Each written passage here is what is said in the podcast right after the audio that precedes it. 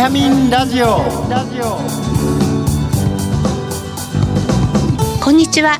ビタミンラジオパーソナリティの小原美智子です。薬剤師として帝京平成大学薬学部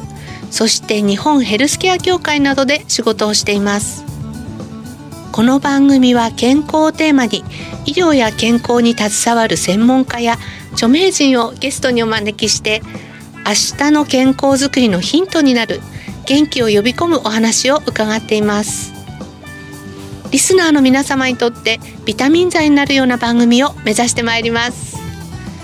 さて寒い冬がもう間近というところなんですけれども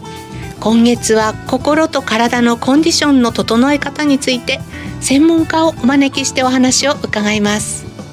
そして番組の最後にはプレゼントをご用意しています。どうぞお楽しみに。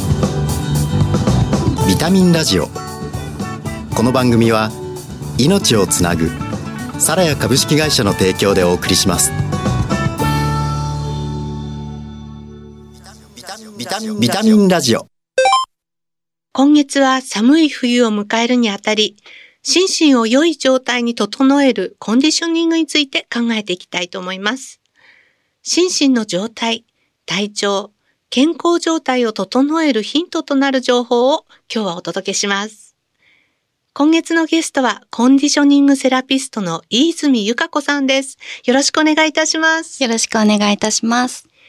今月の特集テーマは心身のコンディションを整えようです。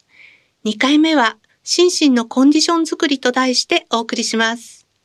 あの、飯泉さんはコンディショニングセラピストとしてご活躍ということなんですけれども、これはどのような資格を持って日頃お仕事をされているのかお伺いできますか？はい。え、資格としましては、え、まずアスリートをアロマでケアをするスポーツアロマスペシャリストというものを持っています。その他にピラティスや、え、パフォーマンスエンハンスメントスペシャリストという、まあ、ちょっと長いんですが、え、トレーニング指導の資格を持っておりまして、まあ、これらを使って心も体も健康で心地よい生活ができるように体調を整えていくコンディショニングセラピストとして健康のサポート活動をしております。あの、ピラティスっていう単語は、まあ、最近時々聞くんですけれども、はい、どんなことをするんですか、うん、そうですね。体の例えば歪みとか、関節のこの一つ一つを動かす。本来あるべき体の使い方、機能を正して使っていくように、まあ動かしていくというようなイメージですかね。はい。じゃあなんかこうストレッチとかも含まれている、うん、含まれていますね。あの、私たちはリリースって言うんですけれども、はい、少しこう、硬くなった筋肉を解放する、ほぐしていくとか、関節の一つ一つを分離させて動かしていくというような動きです。あの、例えばこう世の中に、はい、あの、整骨院とか、はい、整体とか、はい、多分リスナーの方もいろいろ行かれてると思うんですけれども、それらは自分ではない他の人にメンテナンスをしていただくのに対して、このピラティスっていうのは、自分自身で整えていくっていう感じなんですかね。はい、もうまさにそうですね。そして、この自分の体とご自身が向き合っていただいて、自分で体をいい状態に動かしていくというものになります。なんか免疫力もすごい上がりそうですね。そうですね。あの、姿勢も良くなっていくので、流れが良くなったり、自律神経が整ってくるので、あの、とてもいいと思います。はい。ピラティスもう少ししっかり、私も勉強してみたいと思います。はいあの、今日のテーマは心身のコンディション作りということなんですけれども、はい、日頃からこうヨガとかウォーキングとか、まあ軽い運動もあまり、あの、馴染みがないという初心者の方におすすめの、こう、心身のコンディション作りの導入として何かこんなことやったらいいよっていうのはありますか？まずは体の中を巡らすという意味で、まあ、呼吸とストレッチが良いかなと思います。で、まあ、呼吸って皆さんしてると思われるかもしれないんですけれども、あの、意外と良い呼吸をしていなくて、しっかり体の中に入る深い呼吸をすることで、あの、血液の循環も良くなって代謝機能がアップしたりとか、さらにその刺激が脳にまで送られることで、まあ、気分が落ち着いたりリラックス効果も得られるので、まあ、呼吸を意識的にする。例えば、1日1、2回朝起きた時と寝る前に意識的に鼻からゆっくり息を吸って、ゆっくり吐き出すというような呼吸を、えー、してみてほしいなと思います。私たちはもうその際にこう好きな香りのアロマを使うのもおすすめしていて、例えば朝はやる気が出そうな香りを炊いて、そしてゆっくり呼吸をする。で、夜になると、まあちょっと眠くなりそうな心地いい香りを見つけて、呼吸とともに、えー、香りを香って、オンとオフのスイッチを切り替えるというような形で呼吸を、あの、してもらっています。で、一つ、あの、ポイントとして、現代の方は呼吸というと、浅い呼吸をしているので、呼吸の回数が多くて、酸素を吸いすぎてしまっている可能性もあるんですね。過呼吸みたいな状態。なので、呼吸をするときに、しっかり吸うんですけれども、しっかりこう吐き出す。吐き出すという方を意識してやっていただきたいなと思います。それが一つ呼吸ですね。はい。もう一つストレッチなんですけれども、はい、まあ、ストレッチは、あの、肩周りとか股関節とか、できれば足首を動かしながらストレッチをしてみてください。でゆっくり、まあ、伸ばすっていうのもいいんですけれども、筋肉をゆあの、一時的にこう伸ばしてるだけになりやすいので、できればこう関節周りを動かすような動きでストレッチをするのがおすすめなんですね。まあ、例えば一番やりやすいのは朝起きた時にもお布団の上でいいので、思いっきり背伸びをする、伸びをする。はい、で、その時に足首をこう、つま先を伸ばしたり、手前にこう引いたりして足首をよく動かす。で、これあの、いきなりやるとつる方いらっしゃるので、少し緩めからやるのが、あの、ポイントなんです。で、その時も呼吸をこう結構こう伸ばすと、うんって息止めてやる方もいらっしゃるので、ゆっくり息を吐き出して、吐くと筋肉がこうリラックスするので、吐き出しながら足首を動かす。で、もう少しできそうであれば、今度は膝を抱えて丸々。で、腰に強い痛みがなくて、まあ少し張りを感じるぐらいの方は、そのまま膝を立てて揃えて、こう左右に動かす、ひねるような動き。まあよくあの皆さんやってるんですけれども、そんな動きをこう朝起きるもう多分1分ぐらいでできると思うので、まあ3分ぐらいかけてゆっくりの方がいいですかね。ルーティンでするのがいいかなと思います。もうあの、ぜひリスナーの皆さんも、はい、あの、体がね、こわばっていかないように、うん、あの、この3分体操をやっていただけるといいかなというふうに思っています。はい、あの、日頃からこう、心身を整えておくことっていうのは、はい、なぜ大事なのかというところをちょっとお伺いしたいんですが。はい。まあ、先ほどからお話ししている呼吸の話でも、はい、例えば、まあ、緊張だったりとか、イライラしている時っていうのは呼吸が浅くなって、交感神経が高くなります。興奮する時の神経なんですけれども。で、交感神経が高くなると、血管がこう、ぎゅっと収縮して血流が悪くなるので、その体が硬くなってしまって、で、それがまあ、ぎっくり腰につながったりとかもしますし、そして眠っている時もリラックスできなくなるので、睡眠不足で、まあ、自律神経、ホルモンバランスが崩れて肩こりとか、頭痛とか、あと倦怠感が出やすくもなります。運動に関しても、やはり筋肉を動かしておかないと血行が悪くなってしまいますし、まあ、ストレスとか不規則な生活で、この自律神経が乱れているっていう、それを放置しておくと、長年の積み重ねの結果で不調が出てきます。ですので、まあ、常に体の中のこの血流を良くするとか、酸素を体の中に行き巡らせておくというような形で不調を起こさせないように、まあ、呼吸、睡眠、運動、栄養という基本的なところを、まあ、整えておくのが大事だと思います。呼吸っていうところなんですけど、はい、実際にこの呼吸の練習っていうかですね、はい、そういうのをなんかした方がいいのかなって。そうですね。はい、あの、意識しすぎると皆さん呼吸がこう、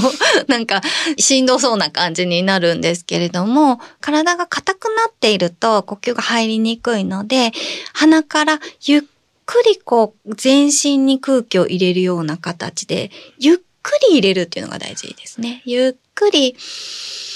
と鼻から入れていく。1、はい2、3、4、5ぐらいですか？まあ、そう、そうですね。はいそれぐらいのこうリズムではい。吸って、で、ふ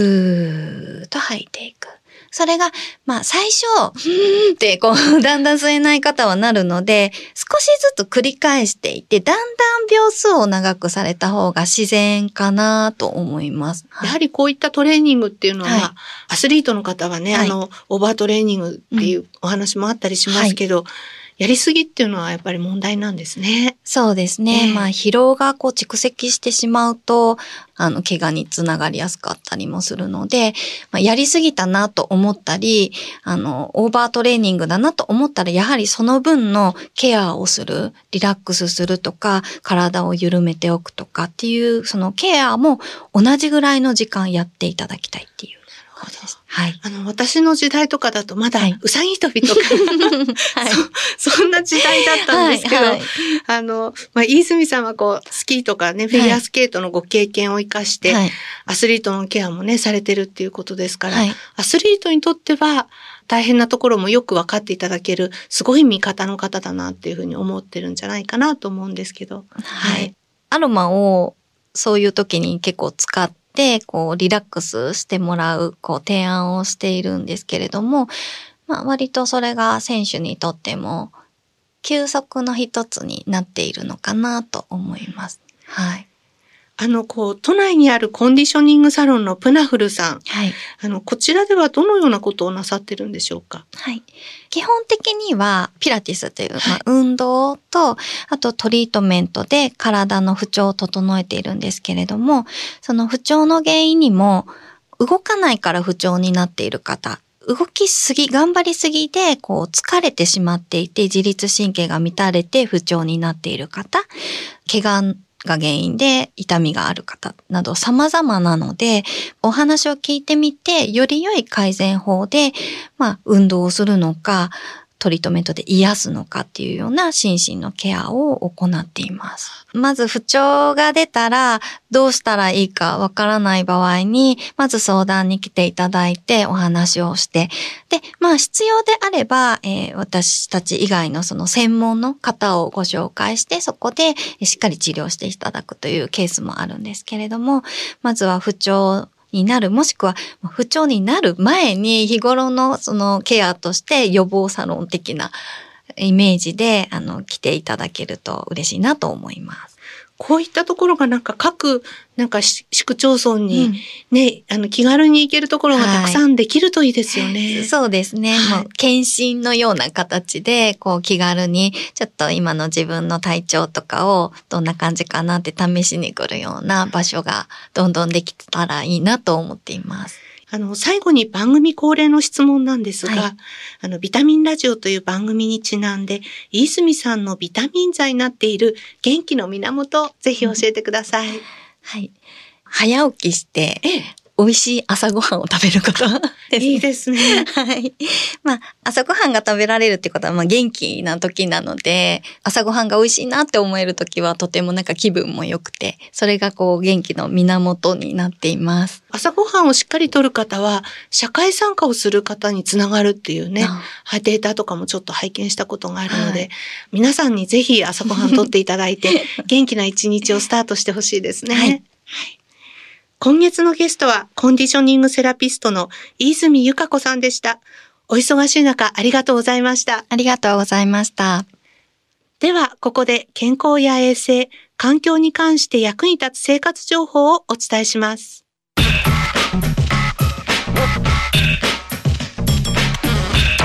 ビタミンラジオプラス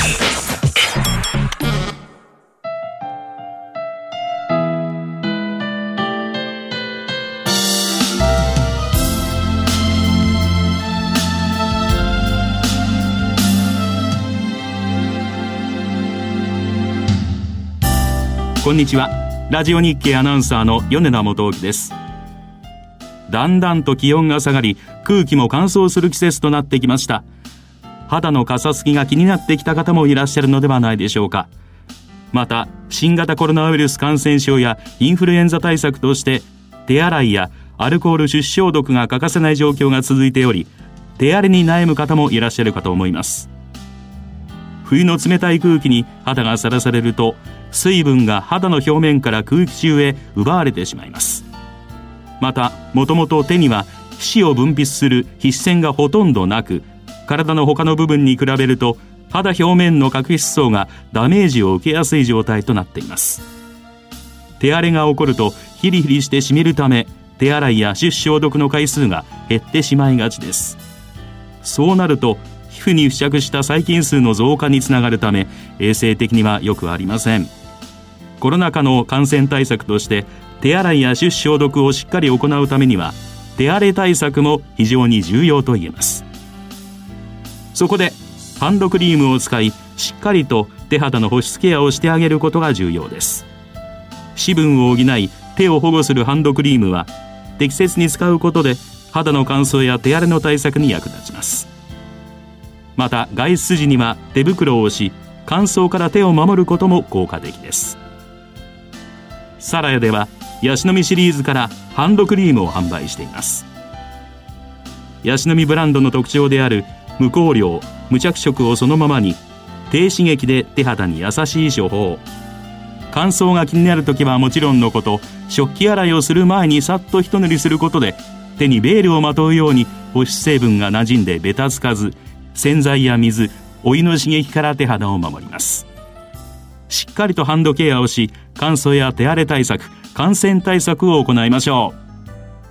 それではまた次回。ラジオ日経アナウンサーの米田元興でした。